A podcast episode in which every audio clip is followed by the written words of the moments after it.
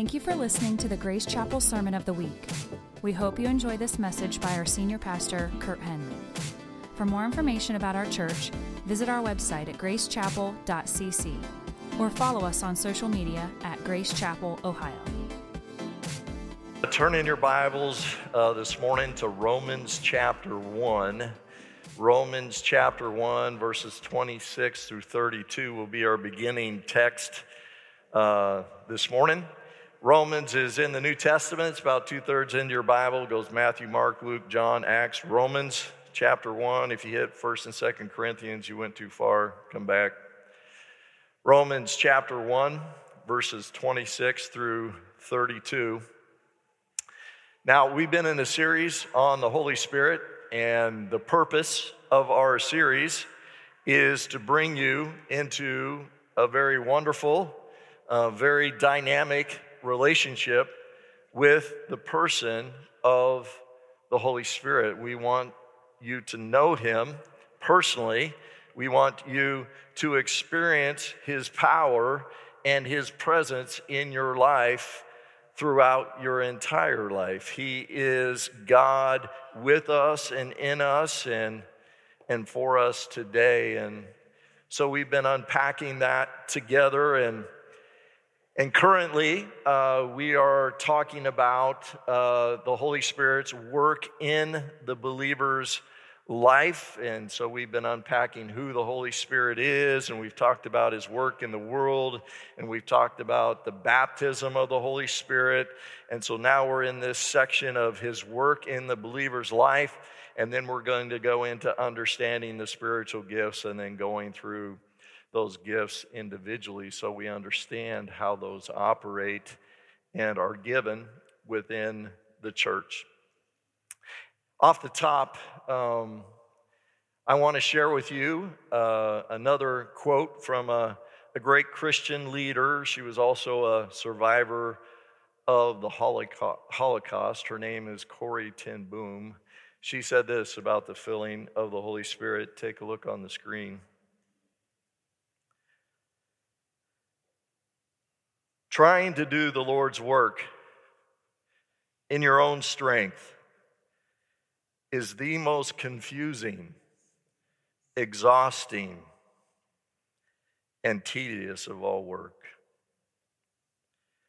But when you are filled with the Holy Spirit, then the ministry of Jesus just flows out of you. And so there, there you see that epi picture. Remember the epi baptism, the overflow of the Holy Spirit, and it makes all the difference. It's where the power of God flows from.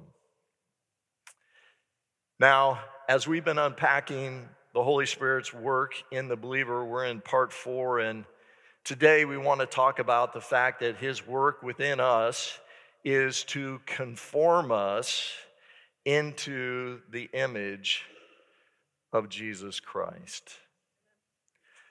That part of what the Holy Spirit is trying to accomplish in us is to bring us into full maturity in Christ.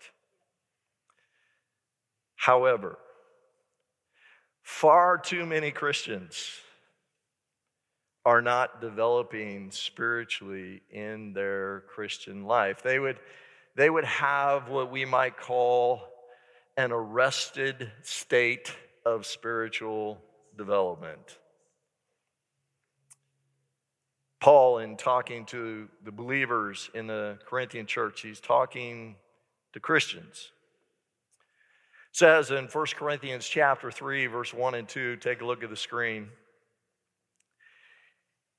He says, But I, brothers, could not speak to you as spiritual people, but as people of the flesh, as infants in Christ. I fed you with milk, not solid food, for you weren't ready for it. And even now, you are not yet ready.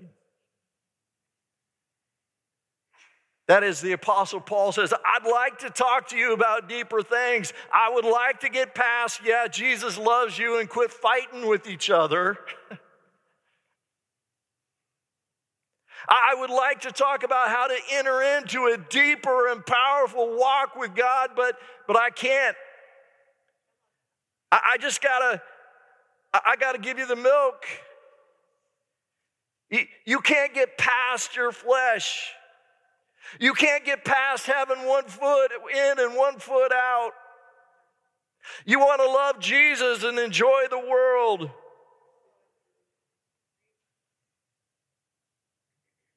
I can't give you solid food. You, you should be eating solid food, but instead, you're still babes in Christ. Now, listen, there is nothing wrong with milk. It is good, it is appropriate for an infant, for a baby. There's nothing wrong with that. And there is nothing wrong with a Christian being a baby for a while. There's, there's nothing wrong with that. But listen, we should grow. And, and listen, we know that in the physical sense, but it's also true in the spiritual sense. That is, our Christian experience should be one of growth. That is, you know, it's cute, it's acceptable, it's healthy to see an infant in diapers. However, a teenager, an adult, not so cute not so acceptable, not, not so healthy.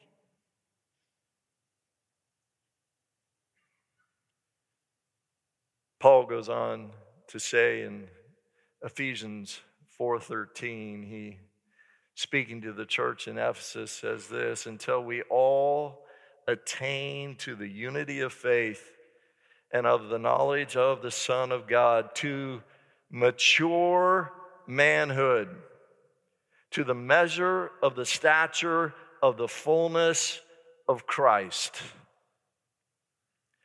That is, we are to grow into full maturity in Christ. And the measure of what that maturity is, is Jesus Himself. That is, we are to become like Jesus. Romans 8 29, Paul says, For God has predestined us to be conformed into the image of his Son. Now, from the beginning of time, in Genesis 1:26, God said, "Let us make man in our image after our likeness." That is to say, from the very beginning, friends, mankind was created in the image of God. And part of that image included God's chief moral characteristic, which was righteousness. And so you and I have a desire for righteousness.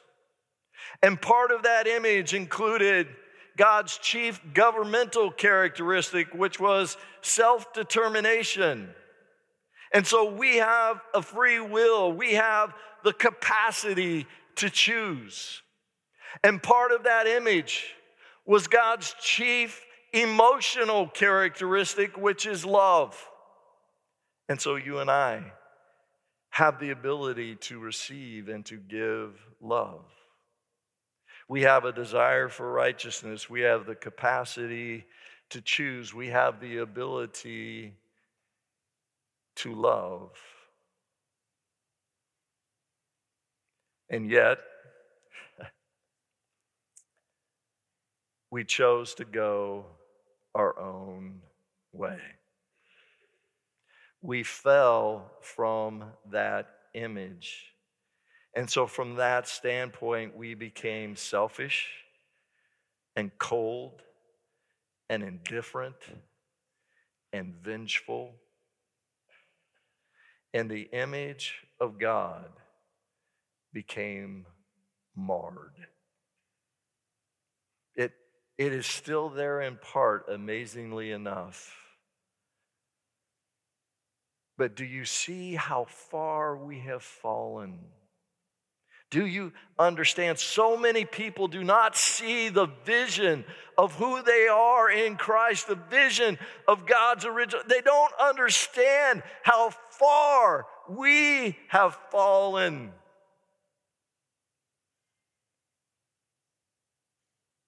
And until you see that, you won't understand your great need for a Savior, and you won't understand the great calling that He has put on your life, the beautiful vision He has for your life. And so you're, you're running around with substitutionary, secondary little visions for your life.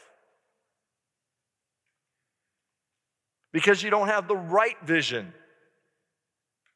Same when it comes to marriage, same when it comes to parenting, all that stuff, unless you get your right vision, listen, you are substituting lesser things.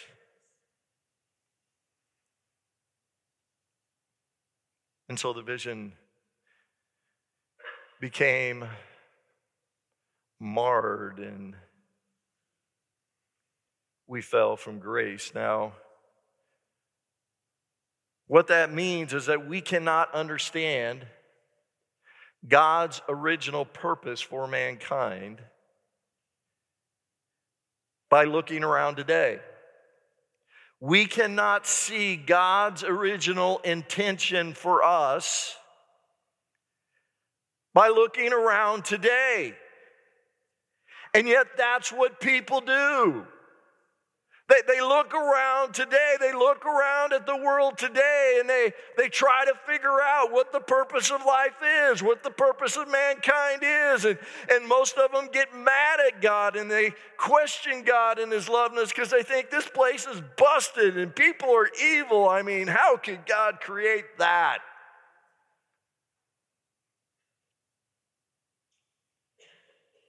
But we cannot discern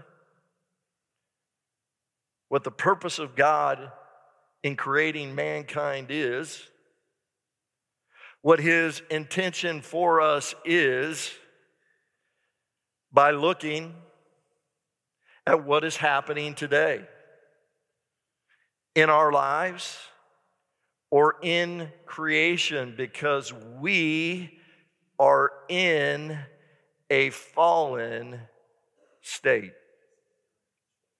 And that brings us to Romans chapter 1. Romans chapter 1 speaks of our fallen state. Verse 26 through 32, you're going to say, oh my gosh, that's our culture. Verse 26 For this reason, God gave them up to dishonorable passions. That is, we have the capacity to choose, we have free will. We chose our way, not God's way. God said, Fine. I, I made you with self determination. I, I won't make you love me.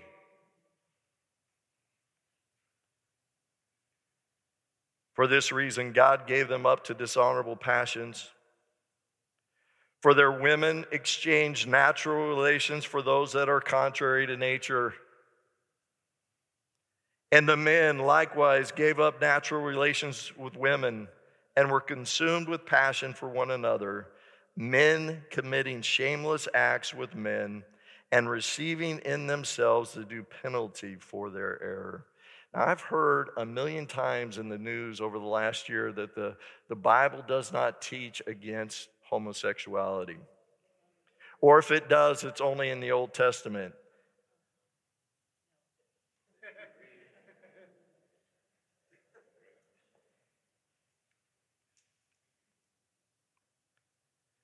And since they did not see fit to acknowledge God, God gave them up to a debased mind. Call right wrong, call good evil. Everything's upside down, everything's backwards.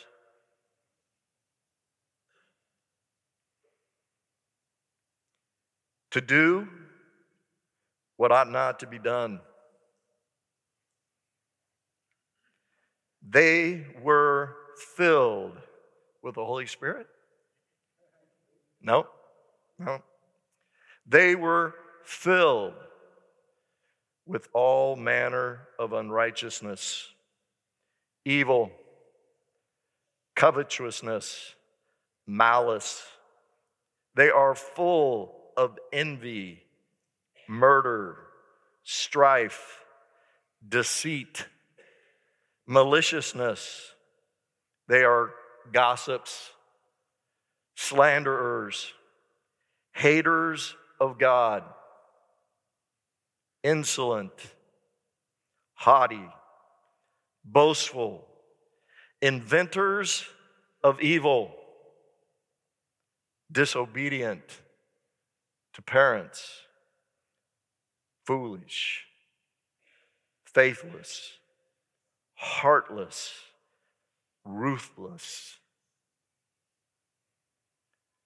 Though they know God's righteous decree, remember we already covered that, that the Holy Spirit's work in the world is to convict men of righteousness.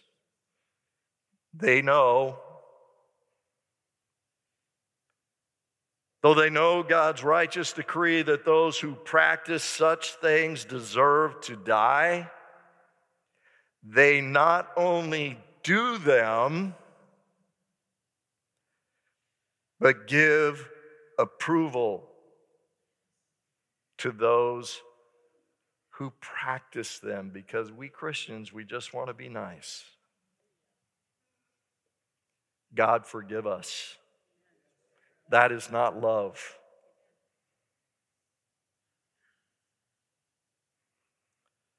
Now, that's a pretty scary state of affairs, is it not? And yet, that is exactly what we see and we experience today.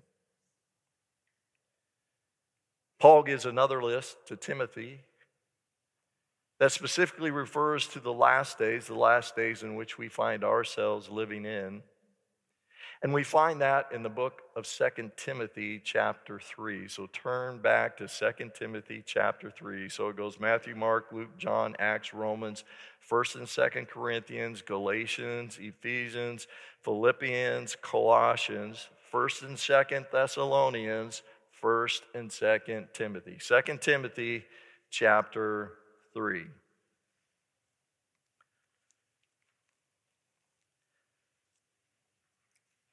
2 Timothy chapter 3, verse 1 through 5 will be our text.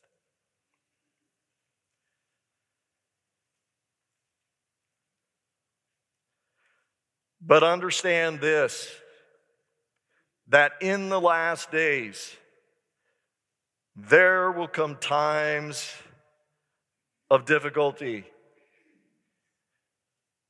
Well, why? Verse 2 For people will be lovers of self. And there we have the gospel of today. Hey, man, you just need to love yourself more, man. Give yourself some self love. No, that is not our problem. Listen, even if you quote unquote hate yourself, it's because you think you deserve something different. It's because you want something different. It's because you feel less than and you actually love yourself and want something different. You don't need self love, you need the Father's love. You don't need self esteem. You need to see yourself and to understand yourself through God's eyes. You need God esteem. You need to believe what God says about you.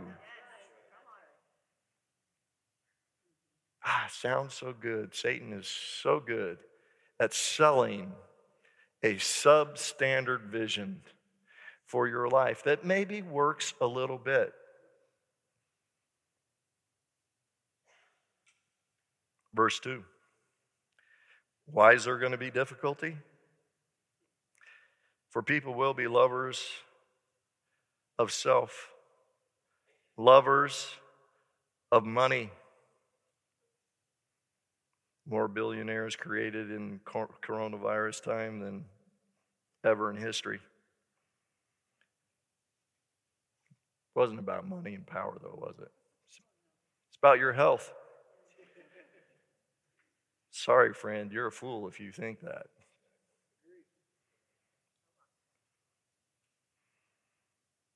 Proud,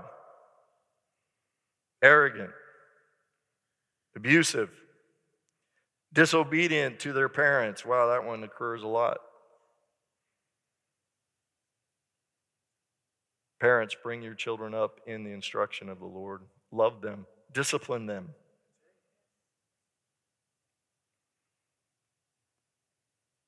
Ungrateful, unholy, heartless, unappeasable. We all deserve reparations. Everybody's got a cause. Everybody's been wounded. Everybody's a victim. Slanderous, without self control, brutal, not loving good, treacherous, reckless, swollen with conceit, lovers of pleasure rather than lovers of God having the appearance of godliness, but denying its power. That's the majority of the evangelical church in America. God forgive us. Avoid such people. It's worse being around a Christian who's not really following God and who is living without the power of God than it is being around an unbeliever. Believe it or not. But here's the principle choose your friends wisely. They will make you or break you. Who you hang with is going to take your life in a certain direction. That doesn't mean you seek to influence others, but those who are influencing you, you better make sure that they're pursuing Jesus or they're going to pull you away from Jesus.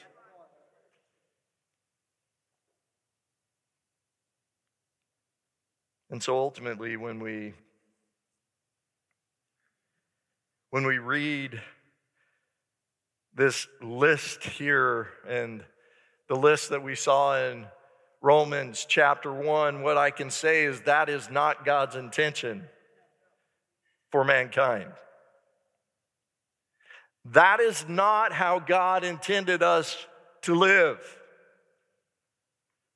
nor even just to clean a little bit of it up.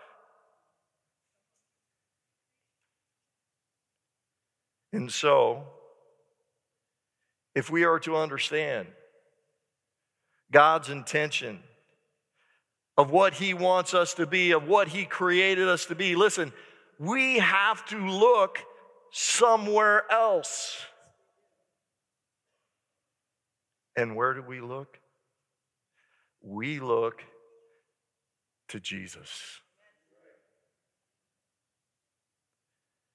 Jesus is who God created us to be like. Listen, Jesus came and he lived a perfect life, submitted to the Holy Spirit to show us what we are to live like and what is possible by the power of God. He is the measure of the standard of maturity in Christ.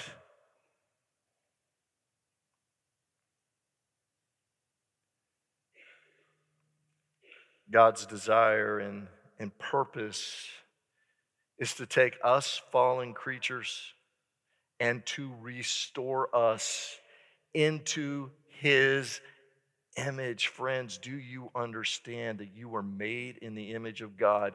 And when you look at Jesus, then you understand where it is we have fallen and where it is that God wants to restore you back to.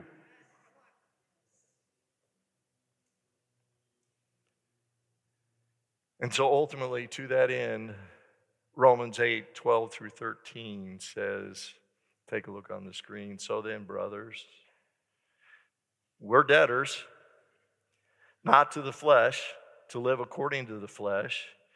For if you live according to the flesh, listen, you will die. But if by the Spirit you put to death the deeds of the body, you will live. That is, you will live as God intended you to live. You will live like Jesus. Romans 13, 14, take a look on the screen, says, But put on the Lord Jesus Christ and make no provision for the flesh to gratify its desires.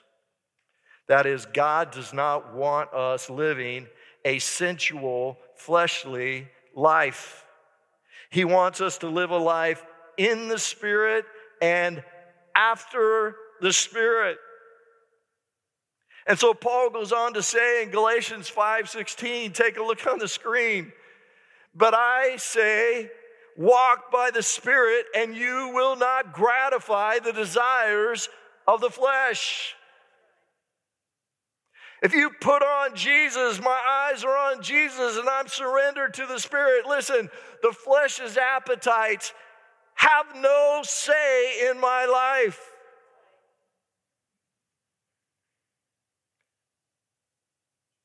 The problem is, Jesus isn't on the throne. The Spirit isn't filled within me. I'm on the throne. Or I let Jesus on a little bit and I bump, bump him off and I want what I want and I want to play around with that sin. I, I can manage it. I'll, I'll just play around with that. I like my comfort. I like my pleasure. I want to feel good. Put it to death. Crucify it. You got to get nasty with sin. Don't try to manage it. Don't tolerate it. Put it to death. Mortify the flesh. Put on Jesus. He's life. Man, He's life. You know the end of that thing that you think you're going to get a little titillation from. It's going to kick you back anyway. Knock it off. It doesn't deliver. Stop it. Go to your life source. Go to the one who is joy and love and all that you desire. And let him make you into the image of his son. One more passage I want us to take a look at is Colossians chapter 3. So turn back to Colossians. So if you turn back, you'll go to First Timothy and then Second Thessalonians, then First Thessalonians, and then Colossians. Colossians chapter 3, verses 5 through 10 will be our text here. Colossians 3, verses 5 through 10.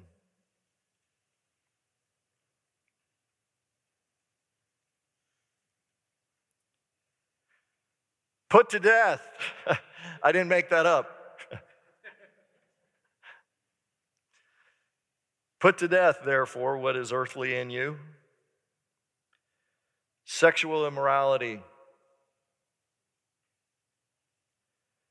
impurity, passion, evil desire, and covetousness, which is idolatry. Oh, we don't, we, we don't bow to little statues. You know, we, we, we don't worship wood and stone things. Oh, yeah, yeah. We have idols. Yeah.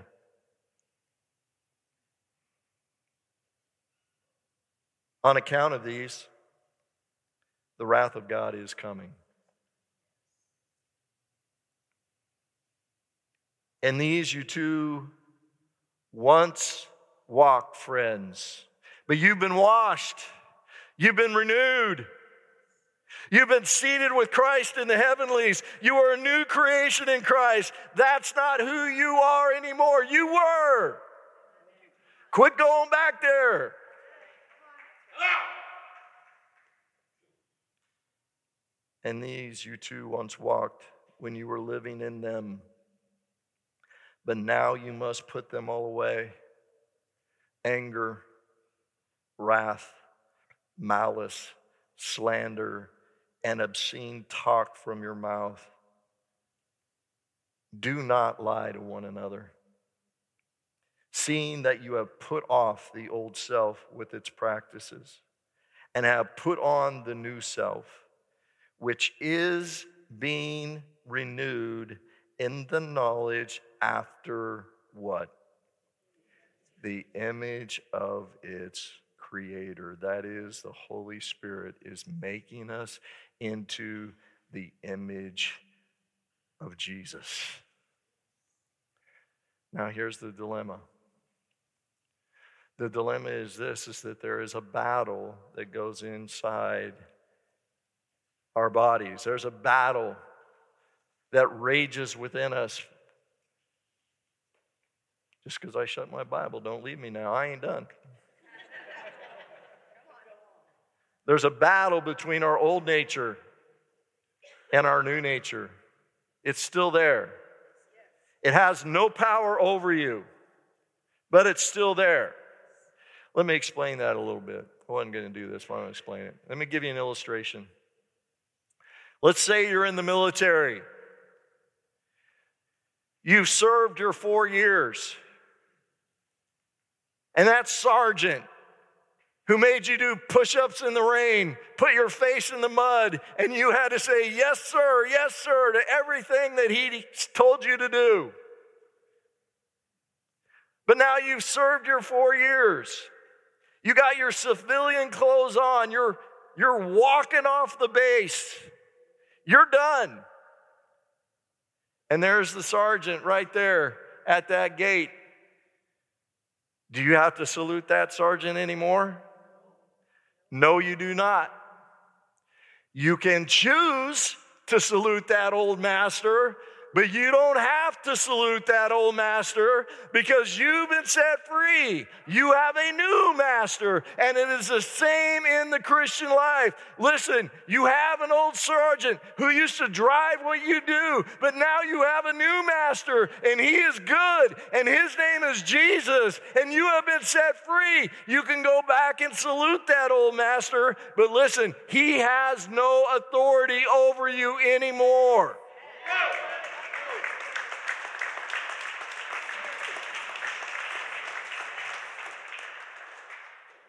And I point that out just so you know that even though there's a battle within us, you've already won it. You already have victory over it. It is only when Satan lies to you and makes you feel like you don't.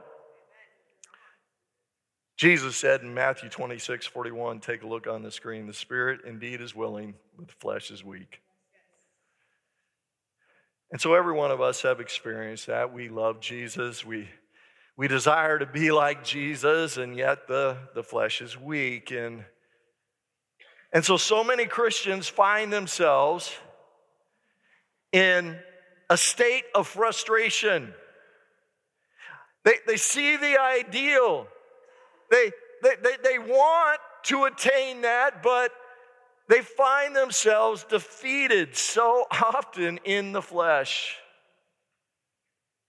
And so the question comes is there, is there any victory in Christ? Can, are, are we doomed to that state of frustration? And I would just say to you, No. There is true spiritual victory in Christ, but you have to understand what I just told you. We see this played out in the Old Testament as well. In the Old Testament, the children of Israel were led out of Egypt by Moses, and they went through the wilderness to enter into the promised land. And, and that whole experience, 1 Corinthians 10 tells us, is an illustration to us. That is, what happened to them, there are parallels in our Christian life for us to, to look at what was happening to them and, and know what is happening in our lives as well. And so, as Israel, for example, they, they put the blood of the lamb on the doorpost. So they were saved by the blood of the lamb on their doorposts. We are saved by the blood of the lamb. They were delivered from slavery in Egypt. We are delivered from the slavery of sin. They were ultimately brought into their new life through the water, through the Red Sea. We are baptized into our, new life through the water, through baptism. And then as they began their journey through the wilderness, as they came up to the very edge of the promised land that God had already gave to them, already taken care of, Moses made a mistake. And he sent 12 spies into the land to spy out the land. And 10 spies came back with an evil report, a negative report. Two spies came back with a positive one Joshua and Caleb. Joshua and Caleb said, Hey, man, God is able. This is, this is the land he promised. He is able. Let's believe his promises. Let's go get it. We can do it with God. The rest of the ten said, nah, there, there's giants in the land, and, and you know, the, their cities are fortified. We, we can't do this. And, and so all Israel believed the negative report, and they said, Oh, God just delivered us from Egypt to bring us out here to kill us, and our kids are going to die, and God just delivered us to smash us over here. And so we want to elect a different leader and go back to bondage.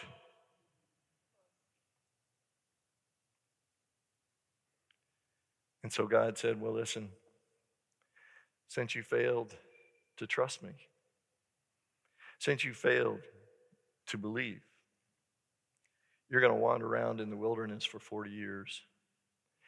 And the children who you said would perish are the ones who will enter into the land because I'm faithful. Even when you're faithful, faithless, I remain faithful to my promise. But there is discipline. And the discipline is you're going on a 40 year funeral procession. And so they did. They went on that 40 year funeral procession, and then that next generation grew up, and they came again to the edge of the promised land. And this time, they stepped into the Jordan River. And God stopped the river, and they entered into the promised land. They entered into all that God had made a way for them. Now, here's the deal. When they were in the wilderness, they had a lot of difficulties, they had a lot of struggles, they fought a lot of battles. And listen, they gained nothing for it. They didn't gain any territory. They didn't move forward an inch. They were just going around in circles.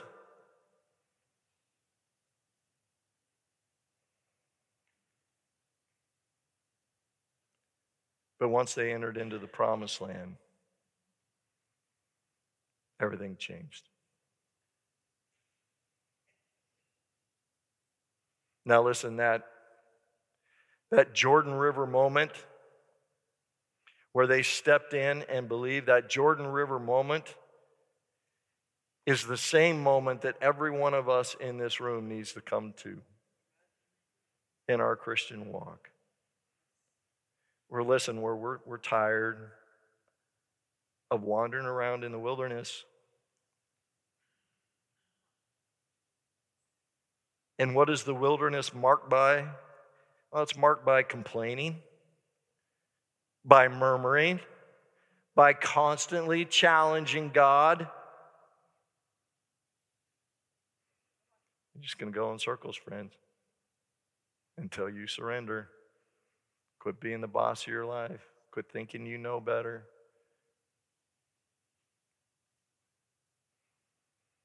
Hearts of unbelief, hearts of complaint. So, that Jordan River moment is where you put to death the deeds of the flesh, of rebellion, of fear, of unbelief. We have got to put it to death, church. So that we can move forward by the power of God. That our lives are full of His power and love, our marriages are full of His power and love, and we impart the same to our kids, that we impart to them something that is sincere and loving and beautiful and hopeful for them. But we can't do that if we're walking around the desert because we haven't decided.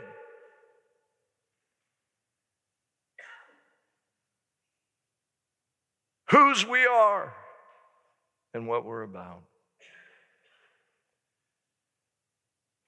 Jordan River moment. And so, listen, once they entered into the promised land, they, there's still battles, man. They, they, they didn't live perfectly there, if you've ever read your Old Testament. There's still battles there, there was still struggles there. But they were gaining territory all the while. They were laying hold more and more of the promises that God had given them. They took the land piece by piece by piece, and God gave it to them in a process because He was driving out the wild animals and that sort of thing as well.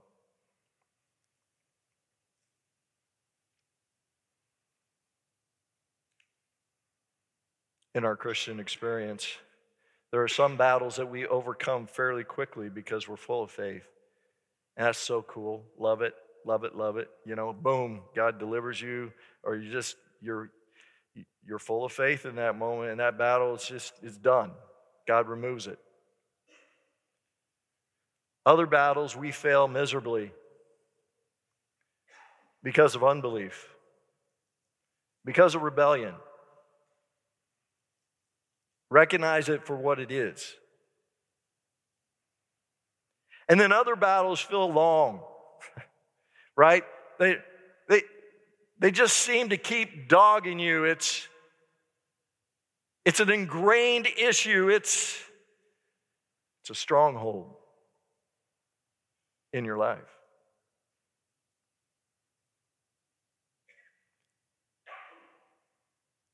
And so we, we fight those battles and, and we come to the point sometimes where God, I don't know what is wrong with me. What is wrong with me? I, I can't seem to get it. I can't seem to get over it. I don't know what to do, God. I, I don't, what is, I don't know. Help me.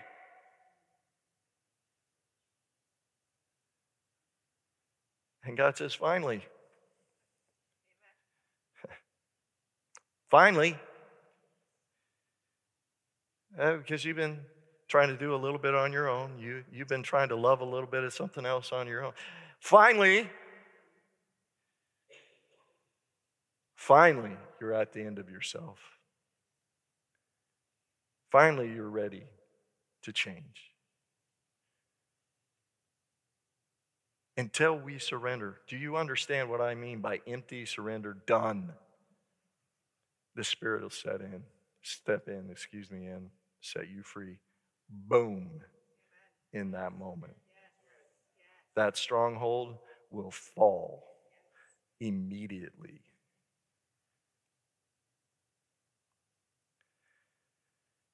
I speak to you from experience and pray for me. I, I, I want to talk to you about some of my experiences with the Holy Spirit. They're, they're hard for me to verbalize. I, I have many. Um, I don't know which, which and how to share them all. You know, I've been sharing with you some of the saints that went before us just because I think it's important for you to understand that what we're talking about is normal, even though it hasn't been normal for a few decades.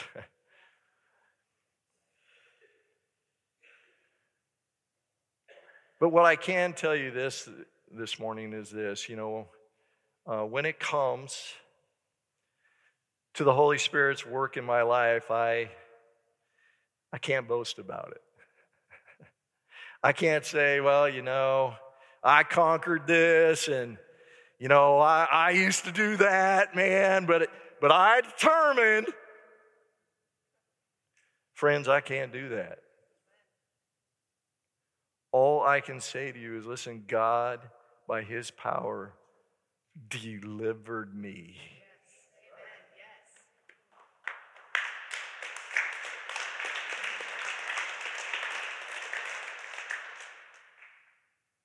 it was not me. And God has done a wondrous work in me, and He continues to do so by His grace and His power. And so, praise be to His name, friends. Praise be to His faithfulness and His goodness. And so, understand that the Holy Spirit's work in your life is to conform you into the image of Jesus.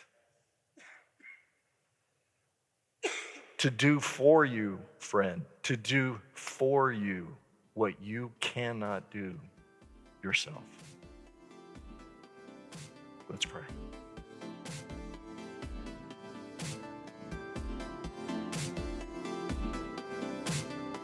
Thanks for listening. We hope you enjoyed this message. For more sermons like this, visit us online at gracechapel.cc